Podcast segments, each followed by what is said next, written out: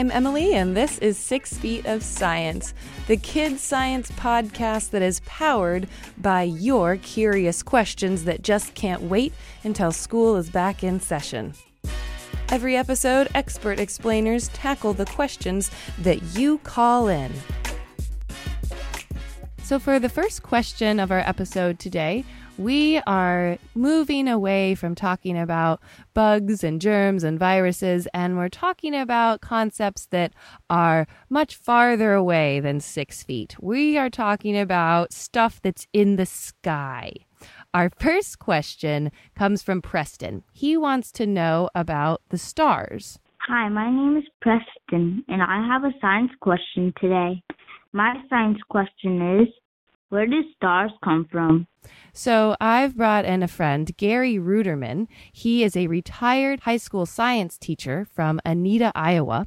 And before he was a high school teacher, he worked with a team of astronomers to actually map the universe. Hi, Gary. Hi, Emily. Thanks for getting on the phone to answer Preston's question. Preston, that's a great question, but we can't answer that sitting here on Earth.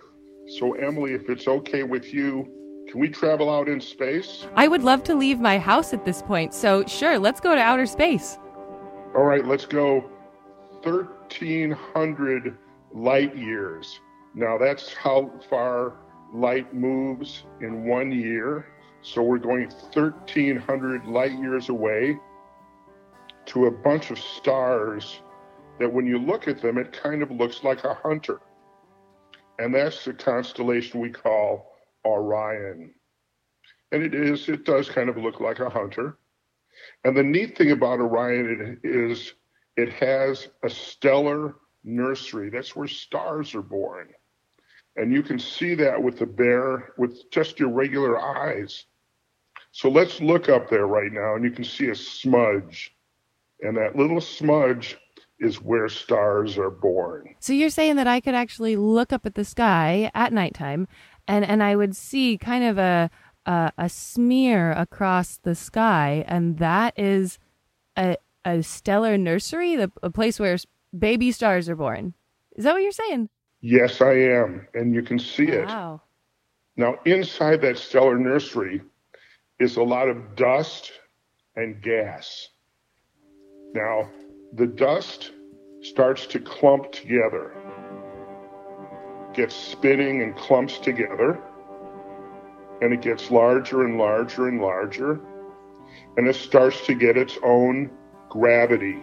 Now, remember that gravity is that force that holds two things together.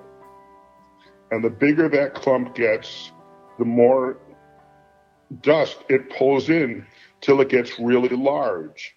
And that large clump gets hot and starts spinning. And it produces a gas called hydrogen.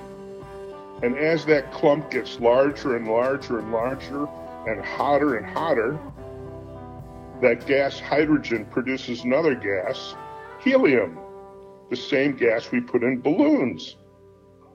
So we've got this burning clump, and we call that a star. And and so the hydrogen creates helium just because it gets hotter? Yes. And what is making it get hotter? More gravity is pulling more dust in and it starts spinning and hydrogen starts to break up and cause helium and that breakup causes the heat. Oh, okay. So it's the breaking up that causes the heat and then the heat causes the helium so it's the helium and hydrogen together that's the star.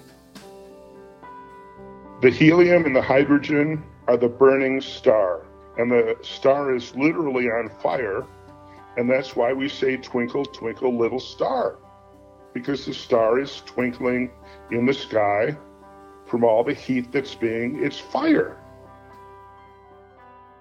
So the, this so these stellar nurseries is this only in the constellation of Orion or do we find these in other places in the universe too? Yes, uh, space and the universe is filled with stellar nurseries, but the one in Orion we have the best picture of from the Hubble spacecraft, which was the telescope we sent up to take a look at stellar nurseries and other beautiful things in the universe. The idea or the concept today is that we have stars that blow up and they throw their stardust into certain areas. So in Orion, you have stars that uh, use gravitational force or gravity to pull in all this dust. And it's held in and around Orion. So when a star blows up, it leaves all this dust and all this gas. And we have areas all over the sky and all over space, but the one in Orion is the one that we know the best and the one we can see the best. Okay, so it seems like we know a lot about Orion. Can you tell me some more about that constellation? Sure. Uh, unfortunately, we can't see it right now. It's November through February. But in Orion, there's a super red giant star, about 600 to 700 times larger than our sun, which is our star. And this star is called Betelgeuse. And it is so huge that it could go, it could blow up, what we call a supernova. And that's what astronomers are looking at today. Okay, so now we know that a star is burning helium and hydrogen together. Right. So are there different kinds of stars, or are they all just kind of a star is a star is a star? Oh, no, Emily. Preston, there are a lot of different kinds of stars.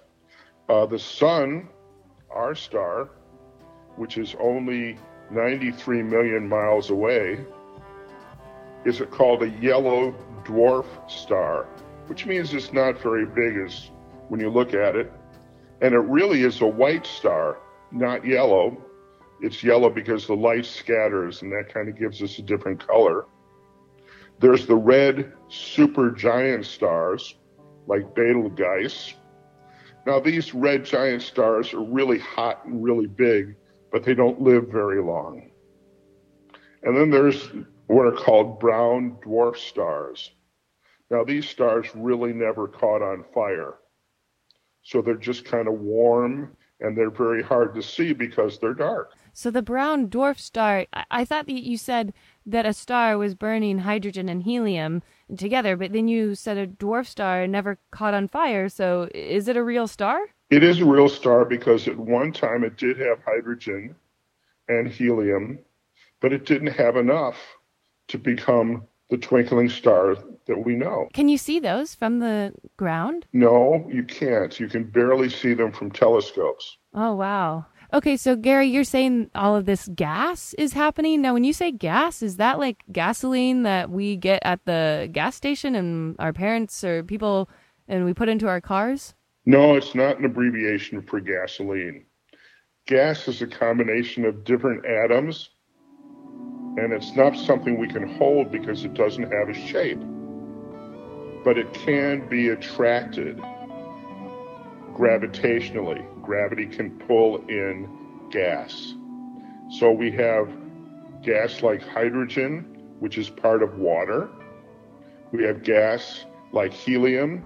You know, just look inside or just pretend you're inside a balloon and it's filled with helium gas. And where does the balloon go? Straight up because it's lighter than air. Is there anything else that you wanted to share with us about the stars? Well, you know, our star, the sun, it takes eight and a half minutes for the light to get from the sun to us. But when you talk about the closest star, that's four, almost four and a half light years away from us and it's not very easy to see. And when you wish upon a star at night and you see the first light, you're not really seeing a star, are you? You're seeing the planet Venus. But you're, you're your uh, hopes will still come true. so even though when we usually we look up at the night sky, the first bright thing that we see up there, it's it's not a star, it's the planet Venus. That's all right. Our our wishes That's, might still come true. Yes, they will. Is there anything else that you'd like to leave our listeners with, related to stars or science or not, uh, in this time of social distancing? Well, just remember that I heard a quote once and I really like it. And it says, I do not fear the dark, for the stars light my night. Those are good words for this time. Yep. Well, gee, I hope this helps, Preston. Yeah, I think so. It was a great description you gave, and we look forward to having you back on the show another time to talk about more about outer space and the universe. Thanks, Emily. Thanks. Bye, Gary.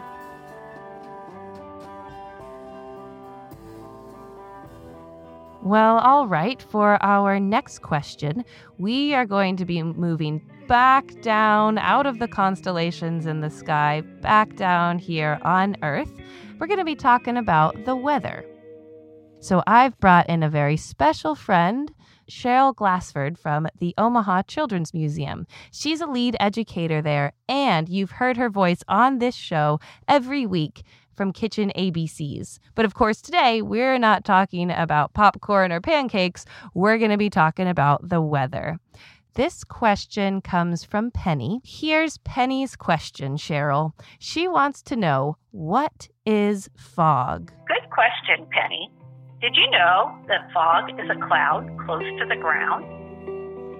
Okay, wait a second, Cheryl. So, uh, fog is just a cloud close to the ground. That seems way too simple. I mean, okay, so what exactly is a cloud if we're talking science? Well, a cloud is caused when water from lakes and ocean evaporate or change from a liquid into a gas. The water molecules start moving faster and spread out until they're released into the air. They're so small we can't see them the amount of molecules in the air is called humidity. Huh. All right. So this sounds kind of like the water cycle that you're describing, right? Exactly. So the water in the ocean or lake starts to evaporate, changes from a liquid into a gas, and then they go up into the air and they start cooling off. Because it's colder way, way, way up high, right? It is. So, colder air can't hold as much water vapor as the warmer air. So, the uh, molecules start to condense on each other and turn into little droplets. Now, these droplets are still very small, but you can actually see them but they're light enough that they'll float in the air. And that's how you have a cloud. Okay, so that's how a cloud happens way, way up in the sky because the water droplets need to condense because it's getting colder way, way so high up. And then that's what we call a cloud.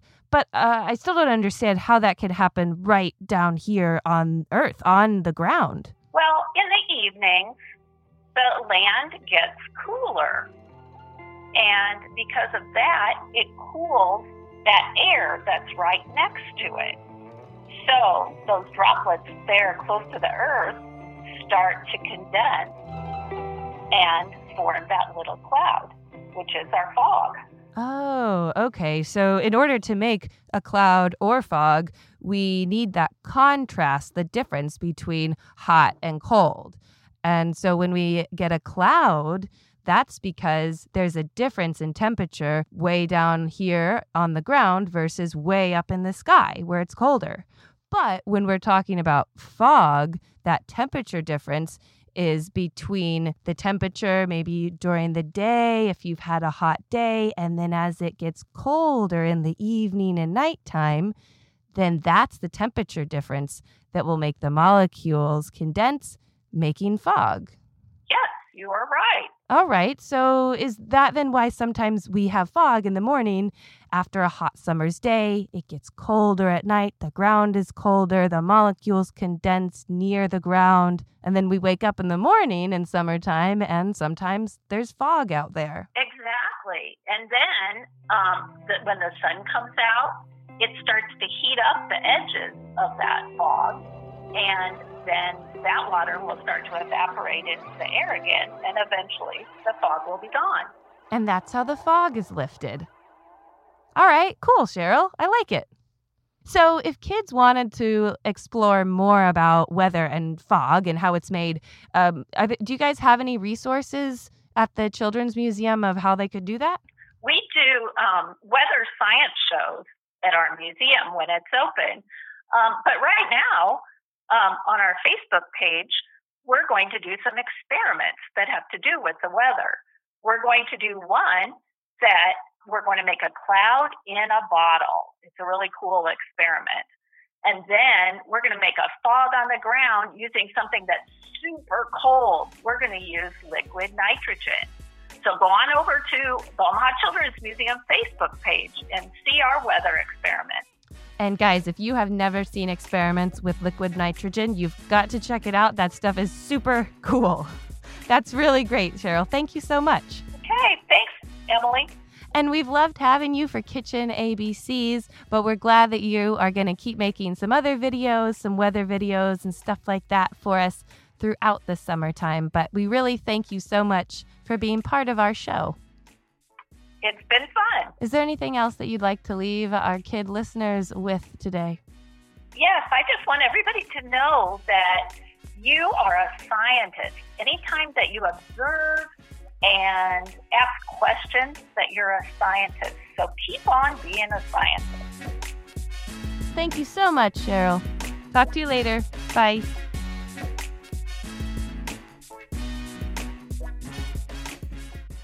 I'm Emily, and you've been listening to Six Feet of Science, a kids show in a time of social distancing, where we take your questions that just can't wait until school's back. If you have a curious question that just can't wait, give me a call and leave a voicemail. The number is 531 299 9331. Grab a parent or an older sibling to help you make the call and leave the voicemail with your name, your question, and be sure to let us know if it's okay to use your name and your voice on the show. Oh, and if there's a special school teacher you want us to reach out to, you can let us know that too. This podcast is produced by Omaha Public Radio and features music from Colin Smith, and our theme music comes from the Culture House. That's Culture with an X. We have links to those artists on our webpage, which you can find on kios.org. You can also find this podcast on all the major podcast platforms. Be sure to subscribe and leave us reviews on those platforms, and check in with us next week for more of Six Feet of Science.